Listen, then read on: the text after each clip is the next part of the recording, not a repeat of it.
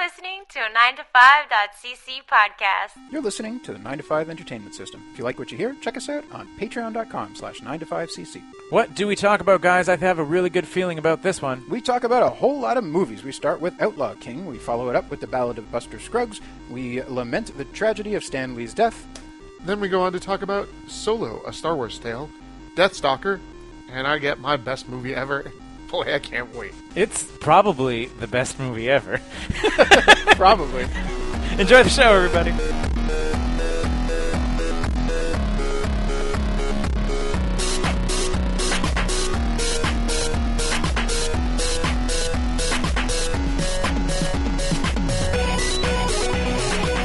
We could back it up. Let's back it up just a second, Scott. Tell us about what is a delicacy. Pine nuts. Pine nuts. Now, You- they take a bad salad and make it into a fancy by salad. that, by Like that, a tossed salad? do you I mean mean, you have to toss every salad. Do you mean Chris Pine's nuts?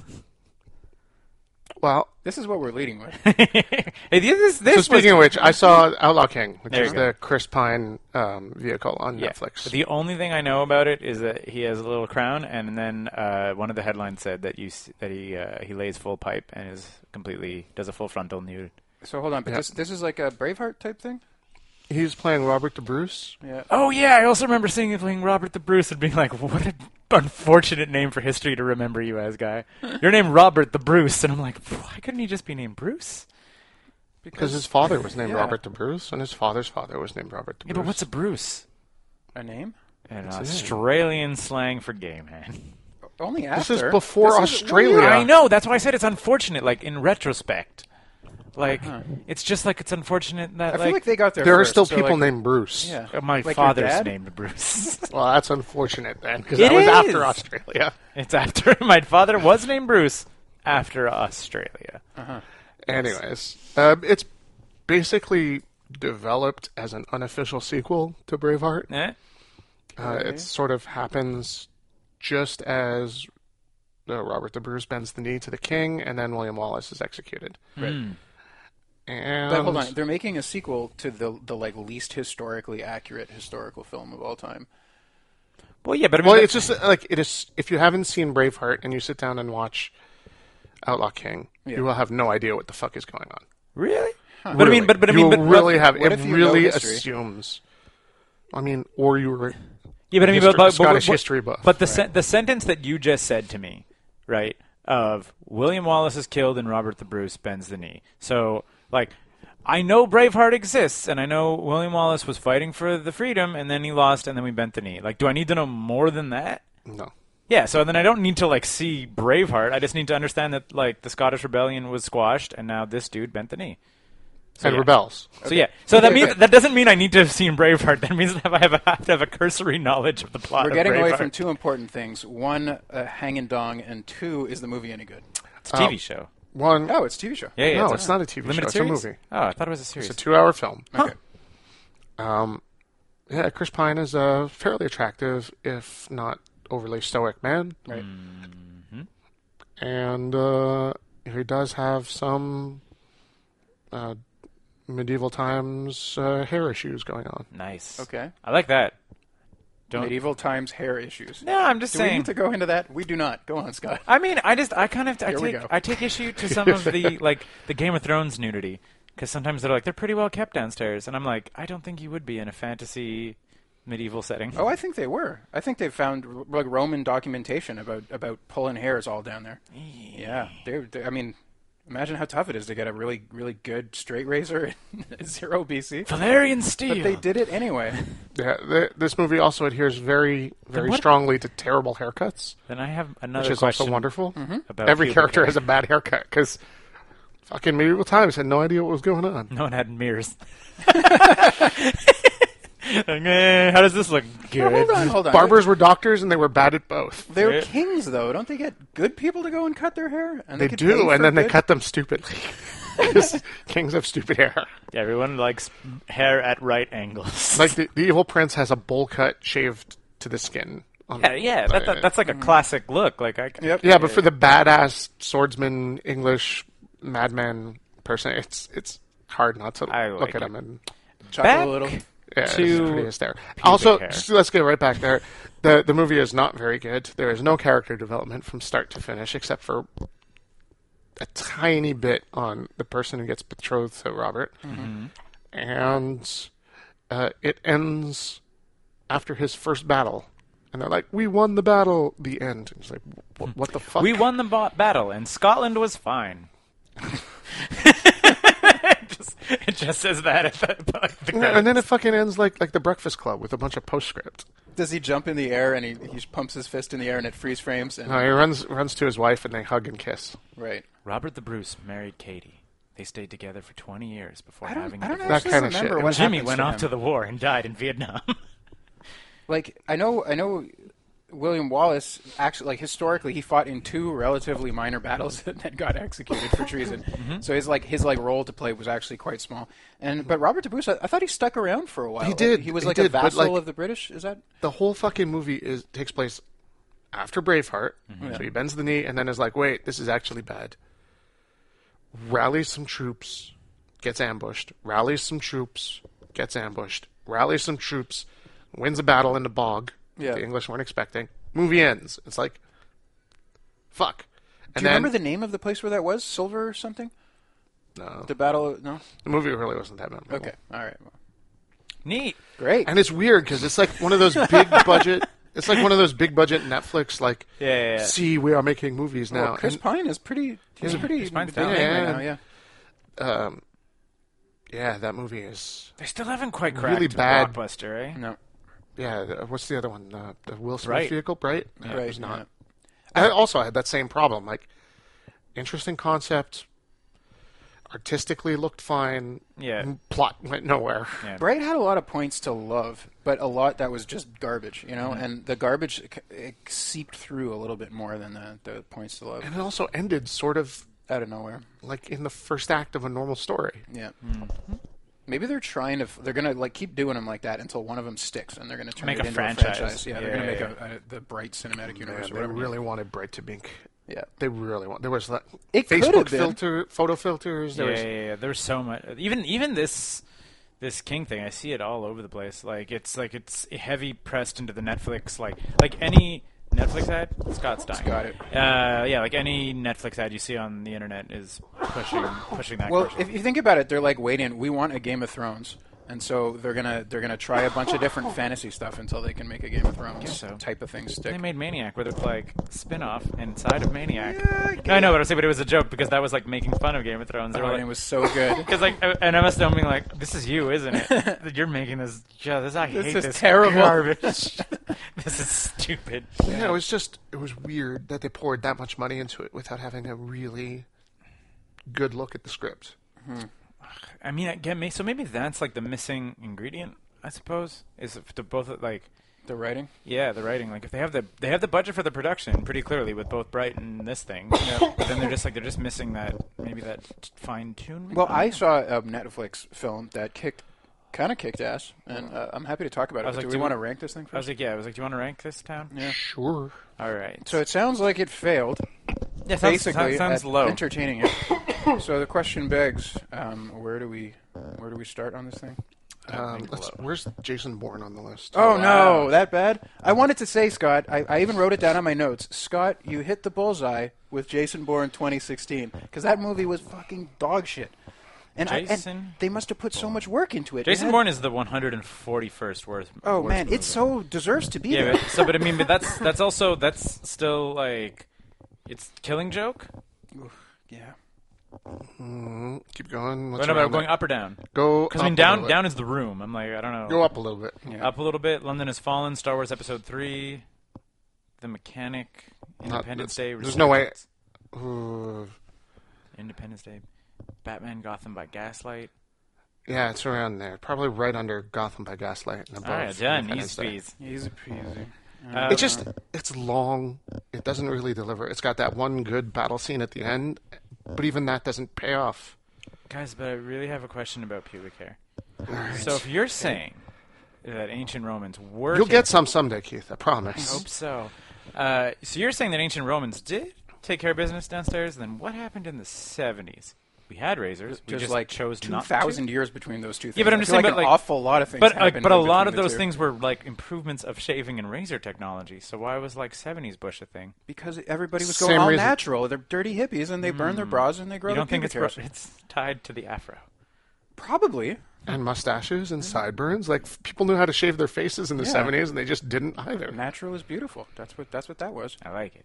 Uh-huh. Uh, no, you don't. I mean, I don't hate it. Uh-huh. Uh, anyway, so I saw the Ballad of Buster Scruggs, which so we're just really running through the movies. I thought we were going to do Stanley, but yeah, Buster yeah, I want Scruggs. to talk about Stanley too. But I mean, what else are we gonna say? I mean, we're talking Netflix movies. Let's keep going with this. Okay. And All right. actual film auteurs. Yeah, yeah. So this was a, Okay. a Joel and Ethan Cohen Oh, film yeah. that was put on Netflix, and it's a um, like a series of short stories that are westerns. Mm-hmm. That eh, like it's kind of unfortunate because the first one was a bit of a letdown, and it was so much of a letdown that I that I like turned it off and walked away, and then I was like, no, no, no, hold on a second, it was the fucking Cohen brothers. It, it can't Co- be. Coen Brothers got. Like, They're going to deliver somewhere, and they absolutely do deliver. So there's like five or six little vignettes that are like 15 to 20 minute short stories. Mm-hmm. In at the end of one of them, I am I'm uh, like almost 100 percent sure that they were retelling a Buddhist parable, but set in the West. And the characters are are many of them are stereotypes from westerns. They're they're drawn from exaggerated. There's scenes of violence that are like exaggerated, cartoony violence. There's the intense dark humor that it permeates all of their films. Yep. Uh, it, it was like past the first one, which was like a kind of howdy doody sing along joke over the top violence thing that just like totally didn't work for me. But then after that there was there was very sad human stories. It was wonderful. I was like I honestly touched by some of these things. so weird. So like, but does the order even matter, or are they like standalone? No, they're re- they're really standalone. Uh, and so like, so maybe super, there's it's super weird that they chose to lead to with, lead with that one. Yeah. Maybe they just thought they thought that it would be like a funny kind of everybody would have some good laughs and then and then you'd go into the more sad stuff. So Mm-hmm. they, they, maybe that was what what happened.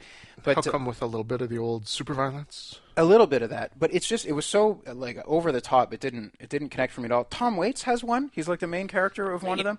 The the they're like every every one of these, every one of the characters. You look at them. Oh yeah, that guy. Oh yeah, that guy. They got everybody into this thing. Um, particular standouts were the ones with um, uh, James Franco.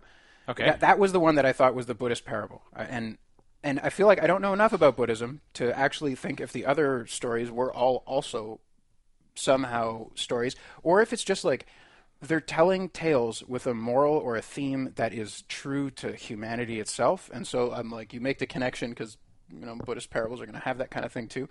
But um, man, it was really good. But it- it's also like a, they're all westerns, so if you're going to be really bummed out by seeing cowboys and Indians and western type stuff, you probably don't want to see this. But otherwise, I would I would recommend this to anybody. It was so good. Did you see? writing was tight. The writing was excellent. Did you see True Grit? I did see True Grit. And also a Coen Brothers western. Yes, right? it was. I, I, I like. There was part of me that kind of didn't like parts of True Grit. I feel like that the characters were there were many characters who were kind of villainous, and then they became heroic over the course of the story. They like got wrapped up in the girls' um, uh, adventure, Mm-hmm. revenge kind of kind of story. That I didn't I didn't buy all of it, but the performances were outstanding, and the and there was like a like a pacing to True Grit that was excellent. It was like let itself develop. The characters got to breathe. So all That's in all, my favorite type of western. yeah. I like that, like real slow burn. Oh man, well you got to watch this. You got to watch this movie and. It's it's it's on my Yeah. to watch list when my wife is out of the house. I don't want to say too much, but like the if you think of Fargo and it, there's like scenes where it's so dark and so funny at the same time, and and it's like true human stuff, you know, Yeah, yeah, it's yeah. in a sad, crazy kind of way. They got that going on here, Nice. perfectly. Yeah, no, I saw that one too. I wanted to watch it. Do Yeah, Well, let's put it on the list. yeah, then. let's do it. Um, we have any westerns on the list? I don't think we really we have a do. couple. Slow West is on the list. Yeah. Sounds better than Slow West. Slow West was good though, but it does sound better than Slow West. Yeah, um, it's a bit of a struggle because I feel like you could very much not get into this thing. Not if a whole you're lot not- of short story movies though. Yeah, it's v- uh, it's very. One of us should strange watch. to One see of that. us should watch Four Rooms. And, like, Four Graveyard rooms was Shift. pretty good. Although maybe Graveyard one of them Shift. was really good. No, I would. It's the the Tarantino and the Rodriguez one are kind of fun. The Rodriguez one with the uh, the parents, and the Tarantino one with the uh, the lighter bet. The witch one was a little weird, and then uh, I don't remember the fourth one. So The Bellboy was was pretty pretty awesome all Oh, well, the the way bell, through. yeah, the Bellboys the through line. Okay, well, I'm going to put this just underneath. Um, oh man, they're, they're getting a little confused here. I want to put this just beneath Ex Machina and just above Arrival. I really did not like Arrival, and I did kind of like Ex Machina, but I feel like this. Um, Those are two good movies. Yeah, yeah. yeah, but uh, and I think that this, I is, mean, this is an excellent movie. Also, A well-crafted Coen Brothers piece, without having seen it, that does seem like it deserves a. yeah, With an all-star cast. Oh, with a super all star cast. I will I will definitely allow it to be moved when you when you watch it too, because I might have a different uh, you might have a different spin on it. I do like the Coen Brothers. I do like westerns. I, Yep. I'm not going into this with uh, super negative. So a, ni- a 95-year-old man died, Yep. and then a bunch of people um, put sad things on their Facebook walls about it, and I was like, "Don't get me wrong, I think that Stanley." Brought a lot to geek culture, and probably I, I was trying to think More than anyone I else? was like, is he the single greatest contributor to geek culture? Mark Hamill, George, uh, whatever. But I think he's I still don't know. I like- think he's still Gene more- Roddenberry. Gene But- Roddenberry but- but- died early, right? But it was, but but he- but Gene Roddenberry, yeah. But I mean, but like it was still just one IP. It was Star Trek. Like the vast, like intellectual properties that fu- that Stanley had his fingers in. yeah. Do you know what I mean? Like that's Well, think think universe creation. okay. Marvel Universe, Star Trek Universe. he also promoted a whole lot of other artists into into contributing into that world. Yes and no. Yeah, because there's a deeper story here. I'm not too aware Well, of. uh, yeah, exactly. I mean, he also like like there's a big thing where he also knew what to slap his name on, like, like So so Stanley's Excelsior. Stanley's legacy is is complicated. So, um, one of the common critiques of Stanley was that he would um, self-aggrandize at the expense of the other people, Mm-hmm.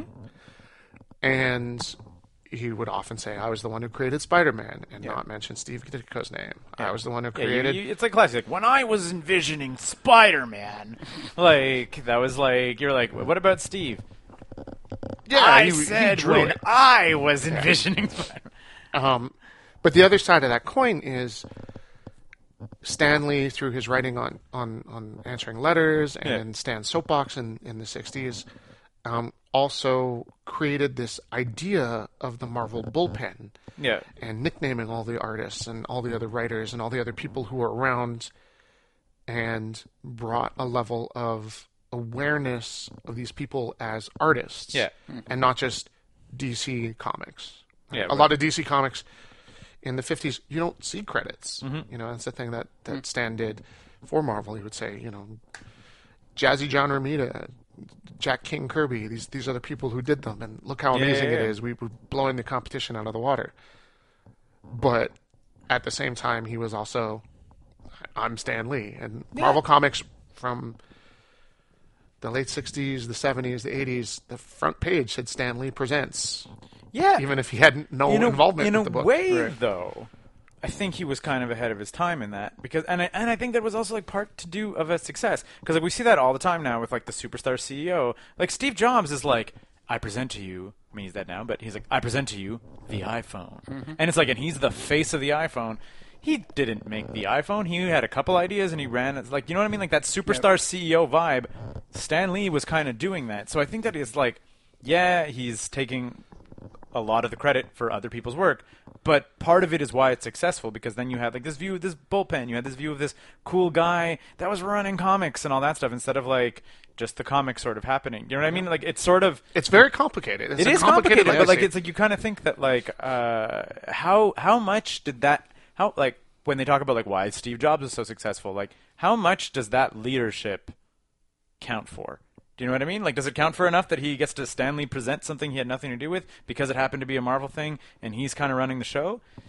if he's running the show, it's it is kind of Oh, all it is, exactly, yeah. that's it. Like, he created an environment where that could happen. He signed off on the pitch and whatever. Like, he d- is maybe taking more credit for it, but it's it's a weird kind of thing to Yeah. think of.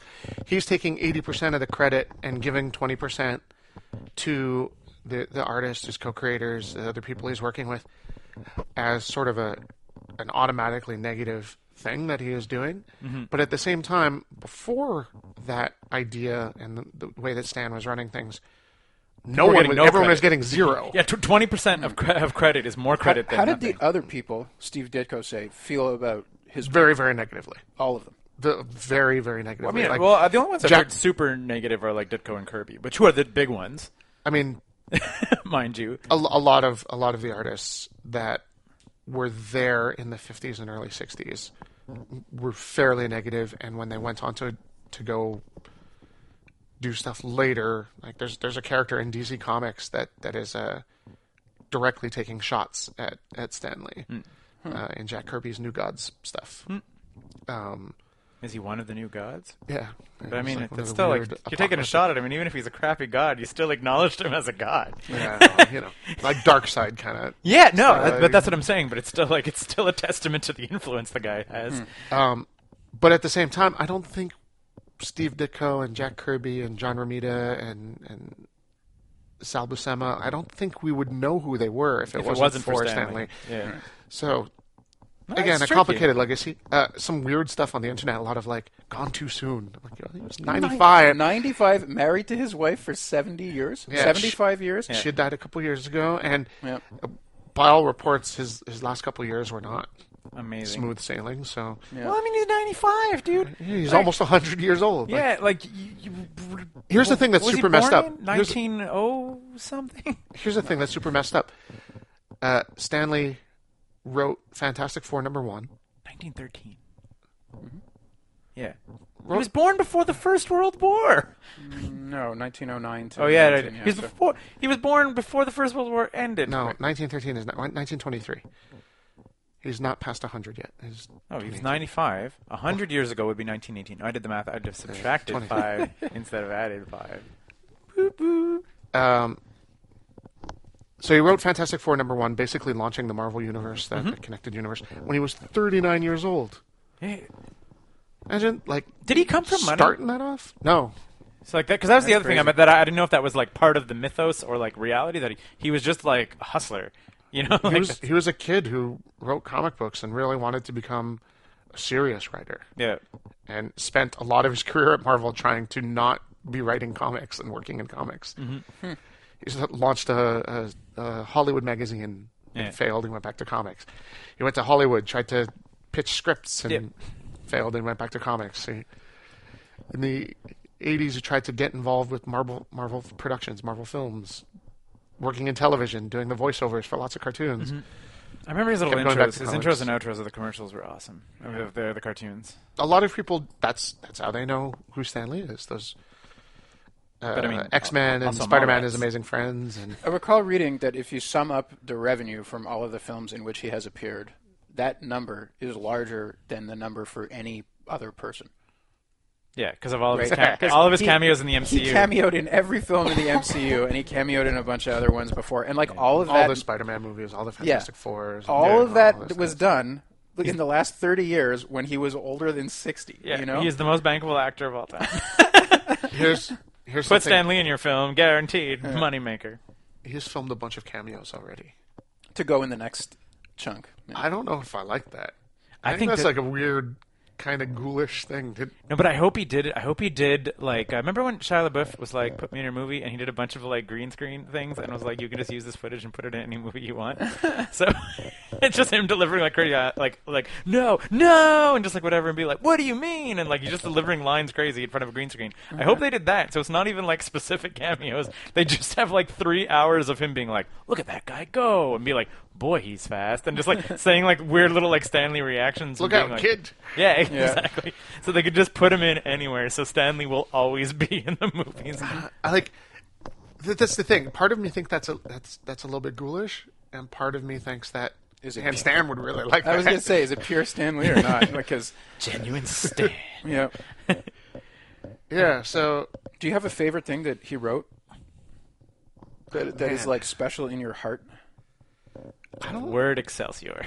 Excelsior. He's got to think. I mean, about like this. Spider Man, the, the first ten Spider-Man issues of ran. Spider Man's are, are really good. was it magical out the gate? I think so. Yeah. Yeah, I think the idea of superheroes not being awesome in their day to day life was radical. Yeah, we talked about that. I think the idea of, of Peter Parker is really the, the best creation that, that he did. Yeah, I, I, I mean, I think we talked about this a little bit. last week in a segment that I don't know if we prepared for. Uh, we talked about our favorite characters in fiction, and I was yeah. like, Yeah. Peter Parker is like certainly up there for me. Like, I was really, I, I was, I, I, I pondered this for like two weeks, and I was, I, I could not kind of, I couldn't lock it down to a genre. Like I could tell, you, like I, I you know, because like I was like, my favorite comic book character is probably Peter Parker. Like that is Sure. And and I don't think that it's a stretch to say that Peter Parker is probably one of the best comic book characters. But like particularly, I think, and I mean, I think it was also Stan Lee acknowledging who read comics and writing sure, a for sure. relatable hero. Because like Don't forget, Batman, he's Batman is super cool, close but to he's not 40 when relatable. he- like, hey, were you Billionaire, were- playboy, were- super genius Yeah, exactly. detective? Were you a billionaire whose parents were murdered in front of you, and you're still a billionaire? And you're like, no. Are you like a high school kid who gets picked on? Yes. Like- Right? And like Spider Man doesn't have a whole lot of problems that he can't superpower his way out of. yeah. Peter Parker has fucking problems to deal with. Yeah. So yeah, exactly. I don't know. Like Batman, like Batman isn't Bruce Wayne. Like Bruce Like- Wayne is just something that Batman has to take care of every now and Yeah, then. exactly, The like, Same with but Clark Bat- Kent. He's got to Bru- figure out Bruce- some way to get changed. Yeah. Bruce, Bruce Wayne is essentially like a batarang. like it's a thing that he does to serve a purpose. Like it's not like occasionally there's a Bruce Wayne love story, but I don't care because he's like I have emotions this once. You don't care? Are you kidding me? When him and the Joker have to like try and woo the same reporter lady that didn't speak to you on a- Only when Prince is playing in the that's background. well, yeah. But I mean, but how much does that have to do with that situation? how much does that have to do with Prince? Or Tim Burton. Eh. But yeah, no, I mean he fucking. The, I think the thing that's obvious about Stanley's legacy is, yeah, he took a lot of credit for it, but there were other writers back then, and those other writers didn't create Spider-Man, the Fantastic Four, the X-Men, Yeah. the Incredible Hulk, uh, O- overs- modern Avengers, Yeah, like oversaw the creation of a million Think other about the things. trajectory of this man's life, right? He was a hustler for 40 years and then he founded all he like started writing all of this stuff that became culturally legendary to the point where it founded a multi-billion dollar film biggest empire movie franchise of all time. of all time. And then he- like how many artists get to see their works become enshrined in the culture in a, such an incredibly dramatic way? yeah. Fucking O- any? over like- any? like again, Gene Roddenberry, George Lucas, like it's the Walt list Disney. is the Except, list is and small. then the cool part Walt is he Disney didn't he and- didn't George Lucas it and he didn't shit all over his own legacy. like a um, big part of the MCU succeeding as much as it has is is probably him going hands off at the end. yeah, exactly. Just to be like, yep, I'm like handing it over, to- handing. The I think ring- you're forgetting about the Guardians project. No, I'm not actually. What's the Guardians project? when he made Stanley helmed. Uh, the creation of 30 characters, Yeah, yeah. each one representing one team in the NHL. Oh man. Why? Why? Because the NHL was like, hey, Stanley is cool. We should do this. we should have some comic book heroes. Oh right, money. Yep. Yeah. Yeah, yeah, exactly. but I'm saying, but it's not like he made Spider-Man one of them. It wasn't like the Toronto Leafs official guardian, Spider-Man. He, he made Maple Leaf or whatever the guy's name was. I don't know. Uh, but Scott, did you? Uh, did, I mean, did you think of a, for, a favorite character in fiction? Um, no, but I can. Nice. Yeah, I didn't I didn't I didn't prep a good answer for this one either. Oh, it, was, it okay. was just like playing on Because my- I was I was kind of trying to think of like moments in film where I got like hyped and was like like just being like like I was like oh yeah because this character's here and he's gonna do his thing and I was like I couldn't really come up with something that was like solid. There was maybe a few like Wolverine kind of moments, but I'm like Wolverine's not my favorite character. Yeah. Like, like I was really like I was like I'm sure I felt that in cinema when you're just sort of like when your favorite character is like About to do his thing. yeah, and I, I was like and I was really like I was racking my brain trying to lock it in. So I mean I guess we maybe need to put this on hiatus, but I do have a segue Yeah. All right, Uh, here we go. where I thought I was going to fe feel that maybe at points in time, and then did not, was watching Solo, a Star Wars. Oh, we saw Solo. Uh-huh. Yeah, so now we've all seen it, so we can uh, dissect and comment on Solo, a Sure. Star Wars story. Can we just not do it for that long? Sure. I mean, so my like people were like, "So what'd you think?" And my my like very quick review, it's fine. Yeah. It is. Like, It is. but then like my like nerdcore review, it has like it just it's wasted opportunity after wasted opportunity to be better. Absolutely. Like, I just I don't I don't like the fact that like here are the three things we know about Han Solo's background story. He won the Millennium Falcon in a card game. Mm-hmm. He did the Castle Run in 12 parsecs. Under 12 parsecs. And under 12 parsecs and like he has a Wookiee co-pilot and that's weird. Did you know that happened in the same 2 days? yep. Like, and you're like, I was like, what? The? I was like, why? Like, I know Star Wars. Like, and I was thinking back. I was like thinking to the originals. I was like, yeah, I guess like all of New Hope probably takes place in a weekend.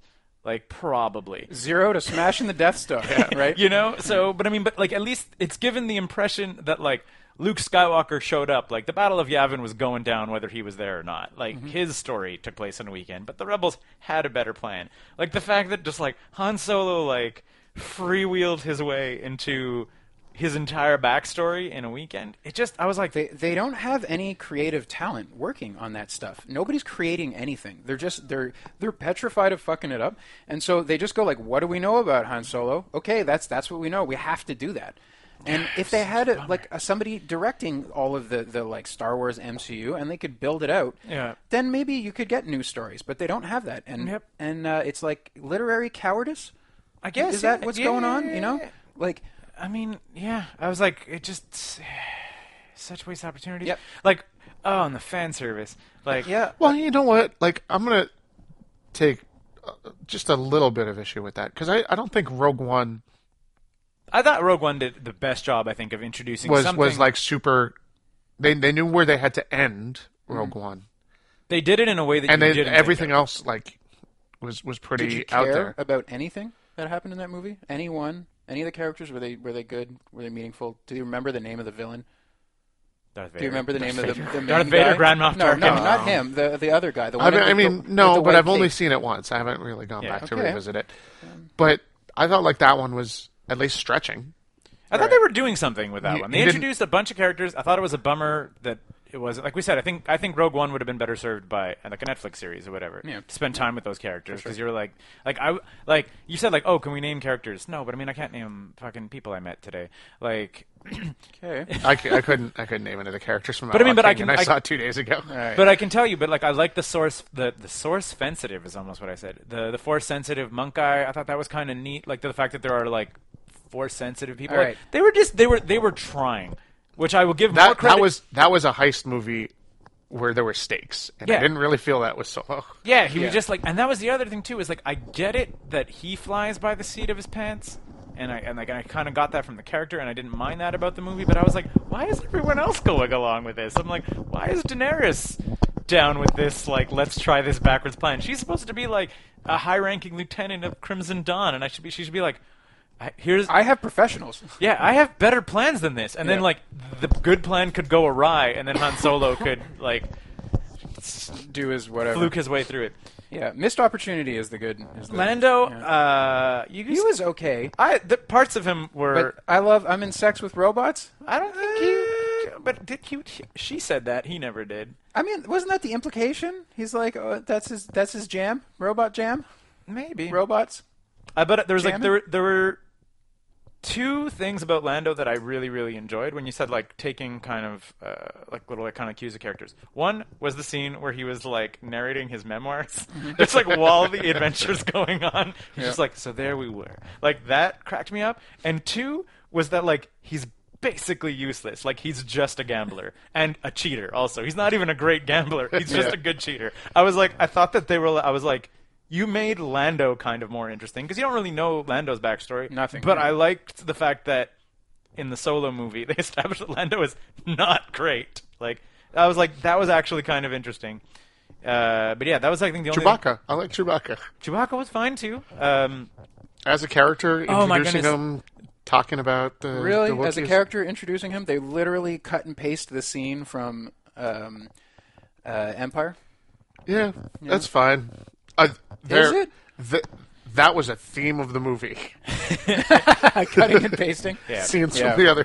like lines that make no sense. Lando being like, "Mining colonies are the worst," and I was like, "I was like, this line makes no sense." Like, other than the fact that we know that he eventually gets a mining colony. I was like, "Shut up, movie!" I like, I literally, I, re- I, I think I said out loud, "Shut up, movie," when that happened. here's here's the thing I really liked. It's so stupid, Mm. and it it made me happy having it. Han speaking Wookiee. Yeah. Just Oh. like he's a monster. yeah, a little. I speak a little. Yeah. uh, uh, what was there was another thing that made me. He said, "Here's the thing I really like," and I had a thought. And Just then I kind of lost dumb. it. The escape pod. Anything about Oh Daenerys? no no no no no! Again, a Lando moment. Han. he's like, it's Han. Han, and he's like, no, just like the fact that just like because he, he says it wrong also in Empire every time. Yeah. Han, old buddy. Like he's just. I was like, okay, I, li- I, I actually like that establishing that Lando just does not actually say his name correctly. And finally, I think the thing that just so I don't know if I just don't get continuity, like, but so like the main movie continuity, I think, is the only continuity that's supposed to exist now, right? There's like a, a, a series of layers of how much it counts. But I'm like, did we need to be like, guess what? Darth Maul is still alive. Me me me. I was like, what are you talking about? Mm-hmm. that was super fucked up. I was like, oh, is this is, is this fan service for the Darth Maul fans? wait, now how old is fucking No, no, no, no. Obi Wan then? Because No, because Obi Wan's a kid when Darth Maul dies. But exactly because Darth Maul's not dead. Because I had the same thought where I was like, "Oh, so Han's like sixty years old," and then I was like, "No, wait." Because they're stormtroopers, not clone troopers. They're wearing the stormtrooper outfit. So Han Solo takes place ten years before the reveal. There is Darth Maul is not dead. dead. That's the reveal. It's not that this movie takes place on the first movie. It's You that know he it- survives. Yeah, exactly. And Which appa- also doesn't make sense because Vader's still around. Yeah, but apparently this is someone told me that in one of the la- like I, in one of the layers of reality, the Crimson Dawn is Darth Maul's crime syndicate. He's no longer a Sith Lord. He's like a half robot thing or whatever. That's Like- okay. People replace their bits with robot bits all the time. Yeah, I, I'm not saying it doesn't make any sense, but I'm like, if you're n- if like who's that for? Well, maybe maybe they. like, like I'm saying it's fine. It can happen. Darth Maul did have good badass pedigree, right? Up until the point where he died, they were building up a like a like a bit of a bit of intensity around the character. Maybe Mm-hmm. they want to they want to tap into that, or maybe they just don't know how to fucking make up anything anymore, so they have to clone out villains and, and stuff. yeah, from the other exactly. But I movies. would just sort of like you say, and then also But no, I, as someone who does have a decent understanding of the Star Wars universe, I did have to sit there and start thinking, how old is everyone now? And then I mean, he goes to tattooing to work for Jabba, and that was ten years before he screws it up. And I mean, I was like, I can take that. He probably took odd jobs and then screwed up one and got money, whatever. The other part was Darth Maul being like, "I'm finished with this hollow call. hollow call. Let me force draw my s- lightsaber into it and light it up." Talk to you later, and then ends the phone call. And I was just like, "What a weird way to end a phone call." Darth Maul doesn't like phones. exactly. You're just sort of like, yes, you're like you're in charge now. It was like as though, like in my mind, when some people were writing it and they were like, you're like, is that Darth Maul, or is it just like a species that is Darth Maul? Double lightsaber, double underline. Yeah, it's Darth Maul, guys. Like it's to like Exactly. remind you being like, it's Darth Maul. or there's a producer somewhere who's like, "Hold on, hold on. There's no lightsabers in the movie. We gotta we gotta make sure throw in a lightsaber. throw it in."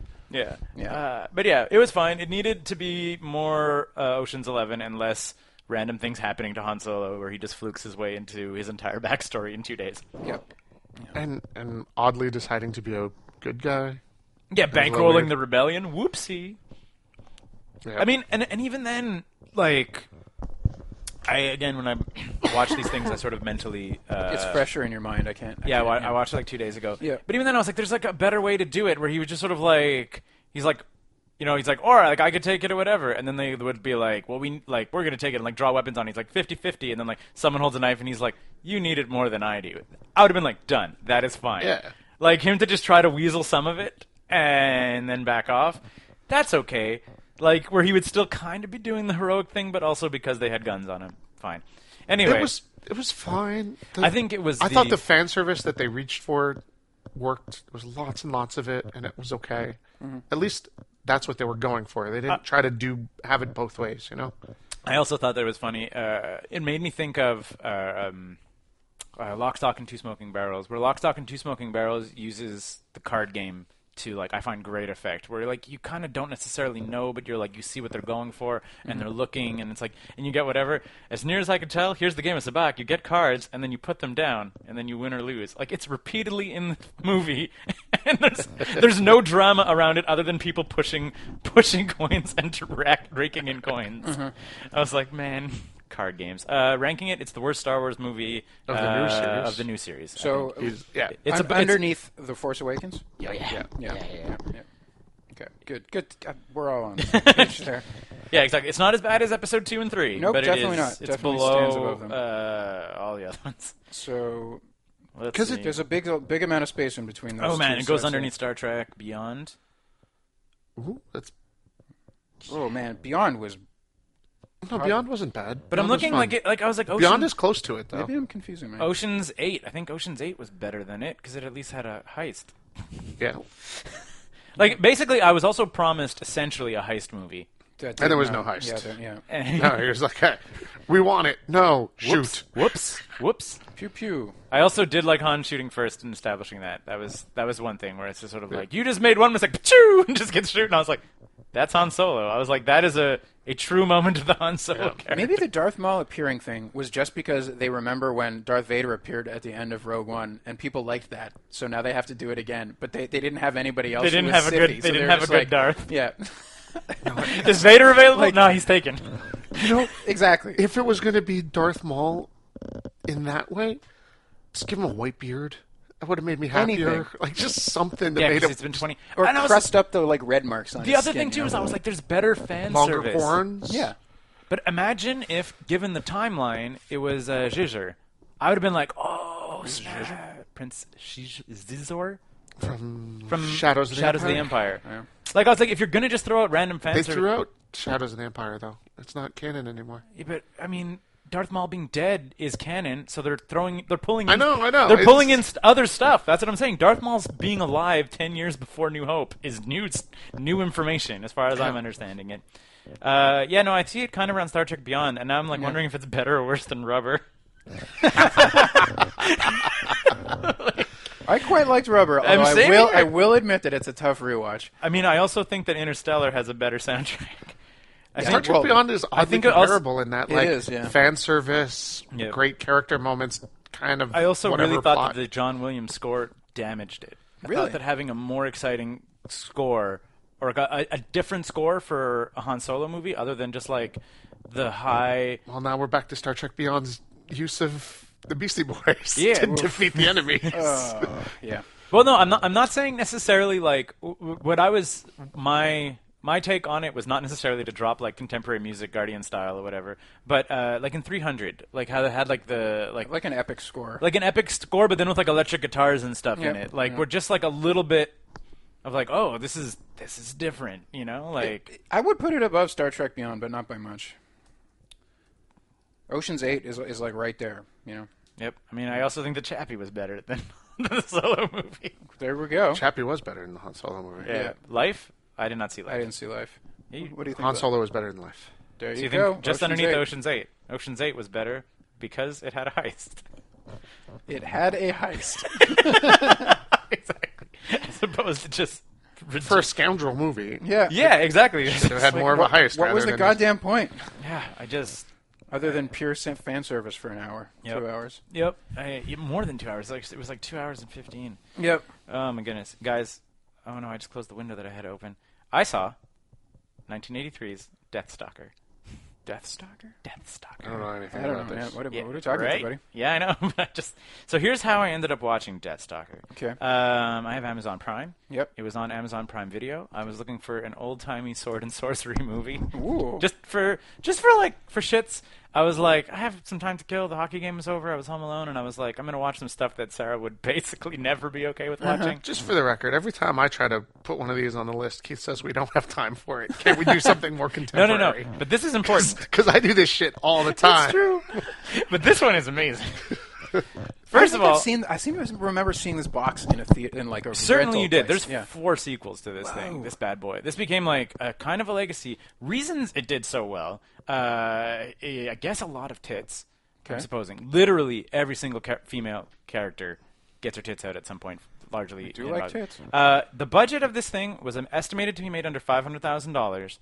It had a box office of eleven million dollars in That's why you got five 1983. sequels. Yeah, dude. And this is not made by, but under the production umbrella of Mr. Roger Corman. So he knows how to churn out crap. But was it crap? I Uh, no one mean- can go see movies if you're not making movies. So make some goddamn movies. yeah, that's the like the Roger Corman ethos. It's actually uh, the first of nine movies that Roger uh, produced. He had some deal with Argentina in the '80s, so it's nine movies that he filmed in Argentina, which means some characters are kind of dubbed and some characters are bad at English. How does it compare to Conan? I mean, that's the obvious contemporary. Oh, not well. Like, but like so. Oh, there's like so, oh, I can't I can't even like put my head around it. So it's like this dude who named Deathstalker. Uh-huh. Who's the hero? Parents didn't like them. he, he, he, he goes by Stalker in most of the movie, but like people are like he's like it's the Death Stalker, and he's like call me Stalker. Wait, wait, wait. It- It's it the Death Stalker or it's Mr. I think his Stalker? name is Death Stalker. Okay, like just Like plain. Marvin Deathstalker. I guess so. Mark Deathstalker. um, but yeah, so like the movie starts off, and he's just like this like wandering, uh, like wandering hero, and then he like saves a woman from being raped, and then just starts kissing her and starts like making out with her, and she's into it. But then like a guy walks up and he's like little busy. And then he's like, "Okay, I'll wait outside." And then while he's talking to the guy, the girl just sneaks off into the woods, and he's like, "Darn!" I mean, I that's- guess I'll go talk to that guy. So I was like, so was he also raping? like the Kind fact of. that she, I was like, if she was into it, she would have stuck around, right? like, and then the She's interest, just not that into it. exactly, mm.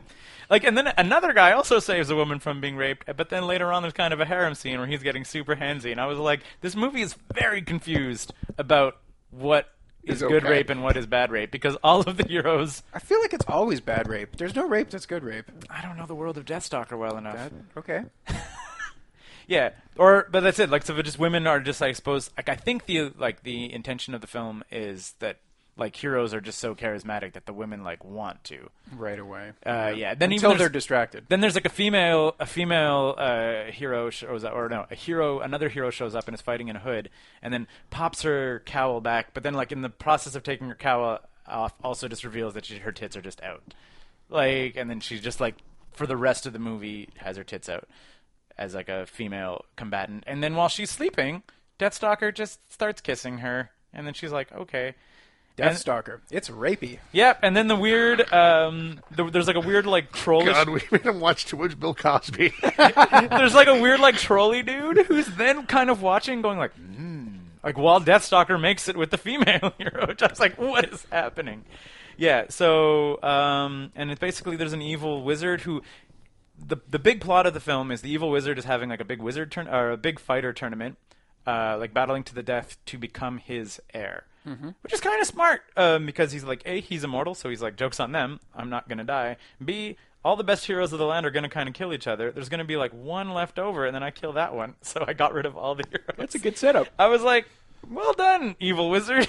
I was like, That's a plan that's sort of you can see every step of it working. Mm-hmm. yeah. I was like, well done. I mean, except for Deathstalker. Uh, Does he just kill everybody and then kill the, the evil wizard, or does Well, he like I mean- stop the, the proceedings? there's a he kind of kills everybody, then kills the evil wizard.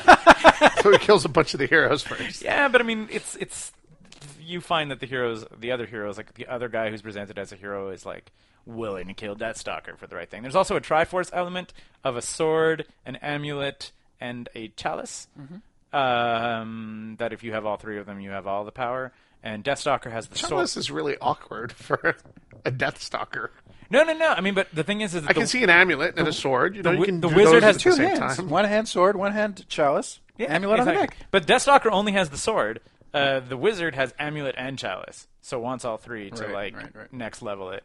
And then the l- cl- closing scenes of the movie is Deathstalker gets all three items and then just like kicks the wizard over to the people. They draw and quarter the wizard, and like it's kind of a smash cut, but it's very gory all of a sudden. And Deathstalker says these are too powerful, holds them up to the sky. They're like bathed in white light and kind of explode. That's the last five seconds of the movie. Dude ripped apart, magical items exploding. Roll credits. Wow. And I was like, Deathstalker. It's 83 minutes long, which is just right. Just put this on the list. This is more than people have spoken about Death Stalker for Thirty years. guys were gonna gonna watch all of them. Yeah, no, I mean it was just hundred percent like we used to watch some of those old Roger Corman movies. Yeah, like do back- sometimes. Do we have Dragon Slayer on the list? I Uh, feel yeah, like we this is do, and around actually, there. it's number ninety-eight. I mean, it's probably the- Scott, you said I want to watch a fantasy movie where someone fights a dragon with a big sword, and they cast Peter McNichol. yep. So maybe this is above that. like, so because here's the thing, it's a, We, like a, we have that on the list. We also have Conan on the list. Yeah, but Conan's there's a a lot of masterpiece. movies in between. them. yeah, yeah, yeah, yeah. So like Wh- What's redeemable about this film? everything, The rapey? the rapey no, but I mean most of the time I think they're Senseless nudity and gore. yeah, Well, but I mean we're but that's okay what with you're that. watching it for. Like, Yeah. like that's the thing is that it like when we talk about movies delivering on promises, like this delivered on the promise of an '80s sword and sorcery like Right. clusterfuck. Like this Oh, is clusterfuck though. But Yeah. you know it could be Conan. yeah, but I don't think Roger Corman was ever going to make Conan. How about The Evil Dead, nineteen It is eighty-one? definitely below Evil Dead. Okay. like like Evil Dead is Well, okay, that narrows it down. If you're going above um, uh, Dragon Slayer, I'm, I'm scrolling down. Kickboxer Vengeance, twenty It's sixteen, like above Kickboxer Vengeance. uh, Moana. I think it kind of stops right actually above Kickboxer Vengeance. No, because I'm looking at Strangers Pray at Night. Yeah. And it's like, that seems like to be relatively correct.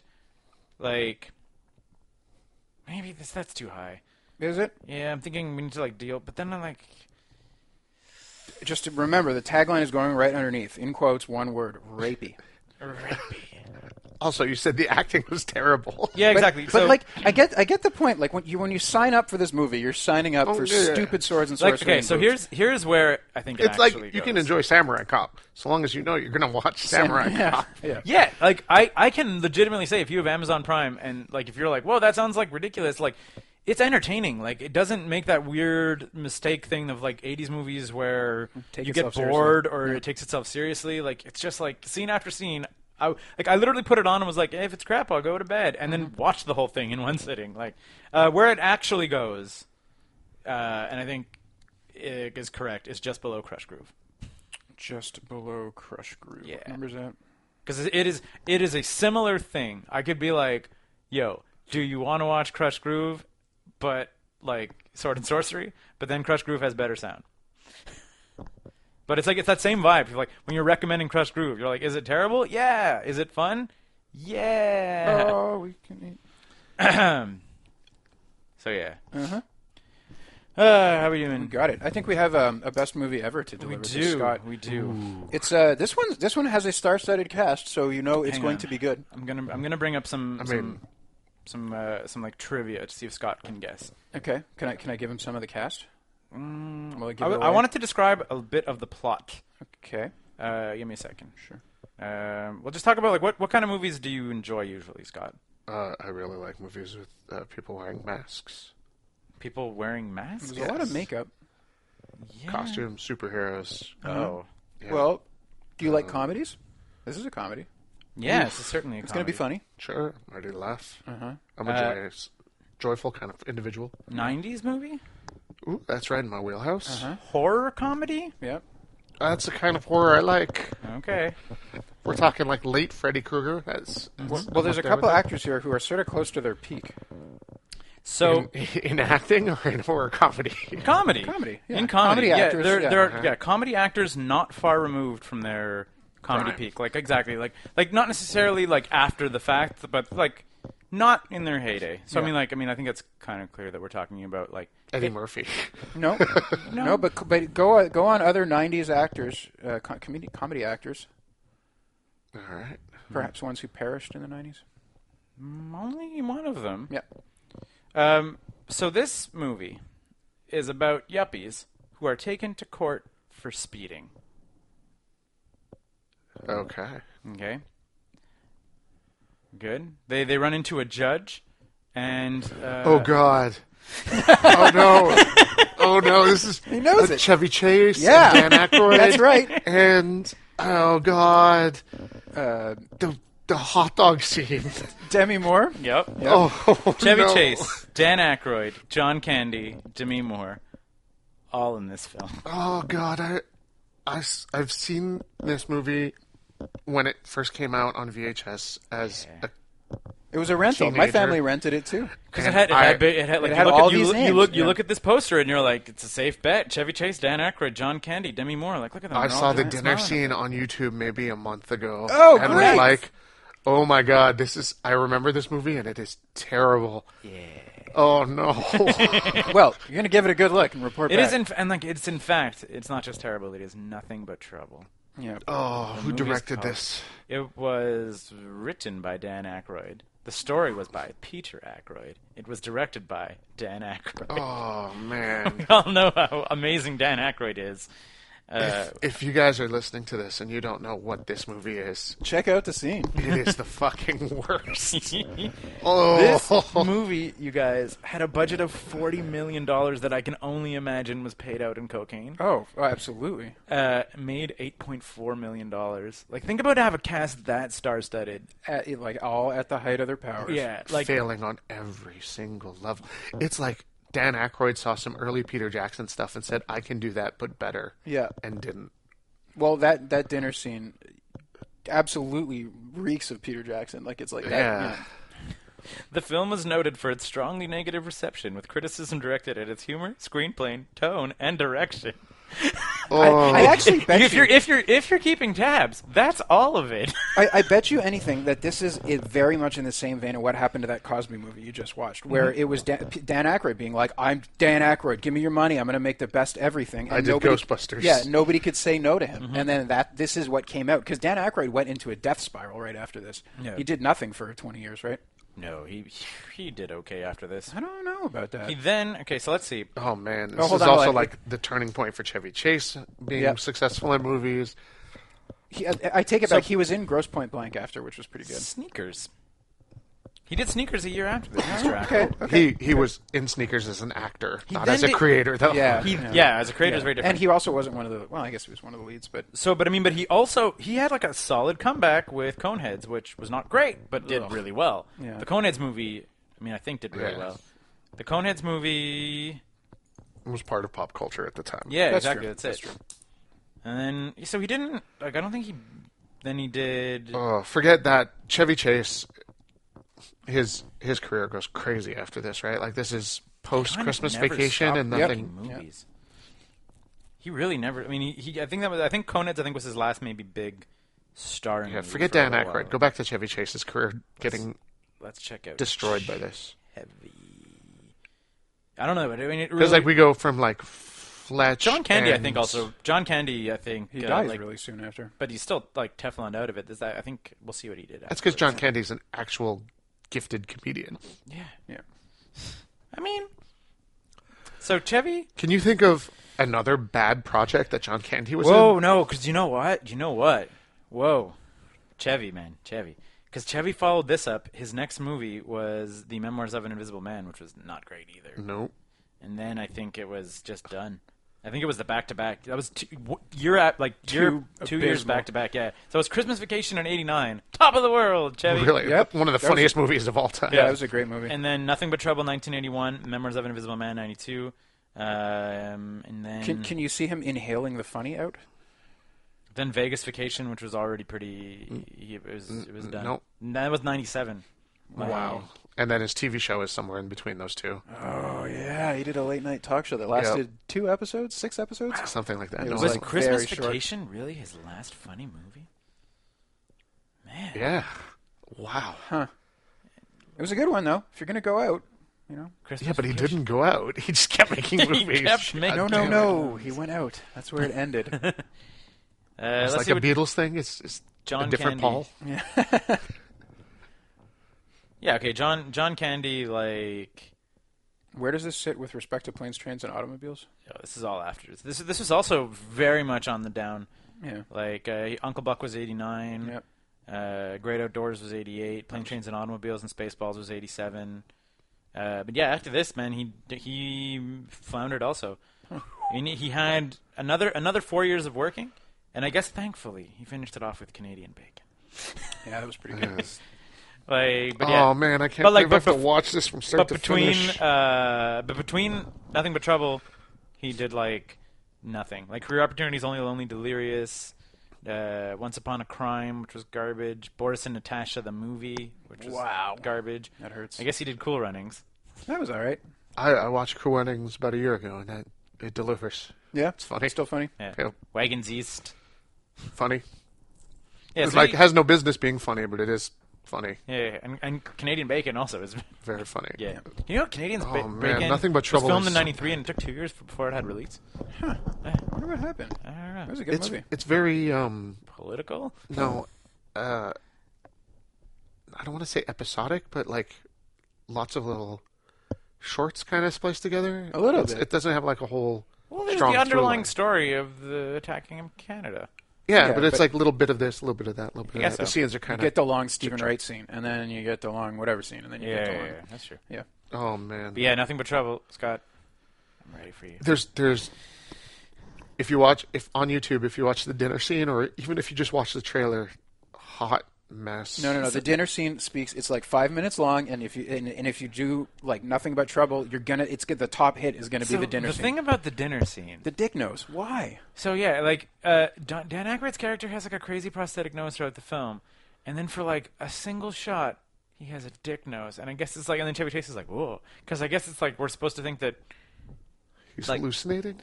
But I mean, I think also it's to underline the fact that his regular nose kind of looks like a dick, and they're like, people won't get it. So in one shot, Make it a dick. make it an actual little dick. They're like, that'll get them in. That'll get them rolling in the aisles, boys. Dick nose. Thanks for that, Dan. Oh man.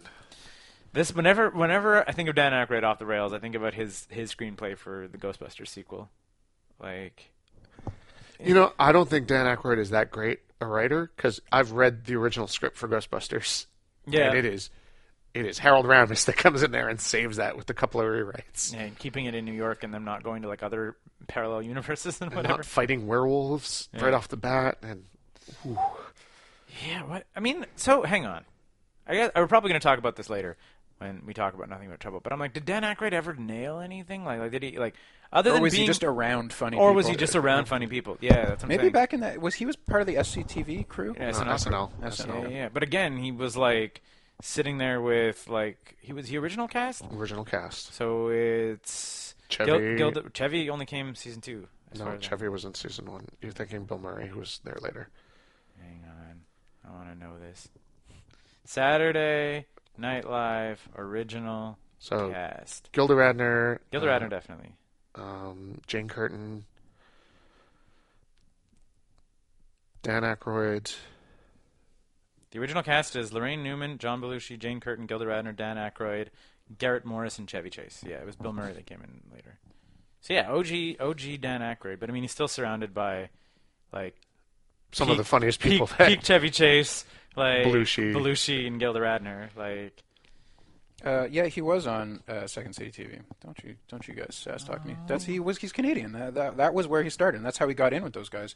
So maybe he did have like funny moments there. There's some there are some funny moments in, in early SNL. The, Yeah, the yeah, Bassomatic is, is hysterical and weird. Um, Fred Garvin, male prostitute, is amazing and funny. I also I liked him in Gross Point Blank. he he was great in Gross Point Blank. He's great in Ghostbusters. He's, He just can't. But maybe he, yeah, maybe it's like when he gets going on his own his own stuff, he, he needs to be reined in. Plenty of people are funny. this was based on his brother's story, though. Like this isn't even pure Dan. This is just pure Aykroyd. Maybe those Ackroyd boys they need Aykroyd a boys leash. up to no good.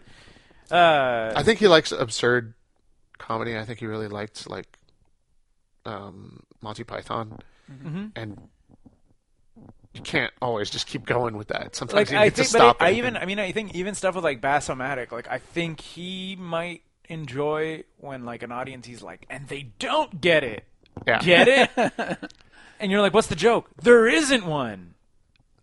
Eh? Oh yeah, yeah, some of that, some of that, you know, and you're just like, some of that Kaufman kind of thing. Like, yeah, exactly. Andy But, like, Kaufman but not, is really but with- funny, with- yeah, without the like skill to like like to nail it. You Yeah, know, like yeah.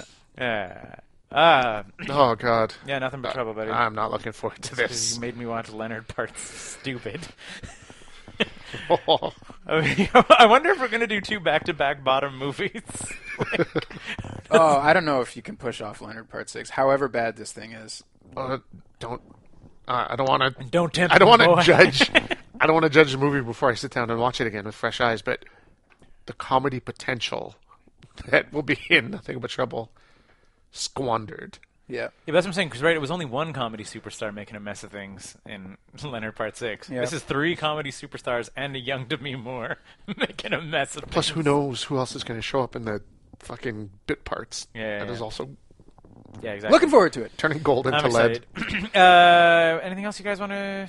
No, I'm good. I, mean, know you I could wanna- talk about Shetland season three, but uh, we're gonna save it. We're gonna Daredevil save season three was good. it. Daredevil season three is good. I'm like, I, I, I got to the scene that you talked about where Bullseye shows up. Hot damn, is that cool? Yeah. He delivers all the way through the episode. Like, Yeah. all, all the way through the series. Like, fuck, he's good. Yeah. Super cool. I really. I watched the want um. They'll that love me show when about I'm dead. Shetland to be about little ponies. There's no ponies in there. this is this is actually some of the best. So Shetland season one was kind of interesting. There were, there were like every every investigation was like one episode long. Shetland season two was the whole season, but it got really dramatic and kind of garbage. And season three, it's like you watch a lot of cop investigation shows, and they're either like gratuitously dark to just kind of be edgy and whatever, or they're trying to pack a whole bunch of story in, and they go as fast, fast, fast, and all this stuff is happening, and and it just becomes too much. Mm-hmm. Shetland is like patient, and the characters are interesting, and because everybody lives on that tiny Shetland island, everybody knows everybody, and they all have like incestuous, gross family relationships, and they all they're all friends, but also have problems with each other. It's they're well made characters, well written characters. it's fun to watch. A little like Broadchurch, if you watch I Broadchurch. haven't actually, I, I, but I keep seeing it recommended. I mean, yeah, if you're like what, what you're describing is like super similar thing where it's Yeah. like a small small town and like a it's like a child who gets murdered. Yeah. And then there's like a detect like a disgraced detective Hmm. from like the big city is kind of like comes down and came down to the small town to just sort of like to just sort of like sit there and do like small, fun small town crimes and now Yeah, it's like yeah. an immediate thing and so he's like the outsider and like obviously the town all has its own little like stories Twists and, and turns. inter- What was interconnected. the What was the BBC one that Idris Elba did? The detective mystery. James Bond? No, it wasn't James Is Bond. he James Bond yet? Not Is that yet. actually- you really should. Is be. that actually happening? Because I want it to happen. Everybody, like, like Trevor. Hmm. Just to piss off the racists. no, but Trevor Noah says it often enough as a joke that I'm like, is it actually happening? Because I'd be like, he'd be a real good James Bond. like, He would be. You know? Yeah. like, I'd be like. He has that like serious face that you Yeah, sometimes need James Bond to be. Yeah, when suddenly James Bond stops being goofy and starts being serious. I don't want to oversell Shetland because I'm only on the fourth episode of season three. But You it's still been watch great so two far. seasons of it. That's a pretty big. They're investment. very different though. Like they, the tone of them kind of changes throughout it. But Yeah. skip season two, do season one, season three. okay. Cool. Yep. Nice. Guys.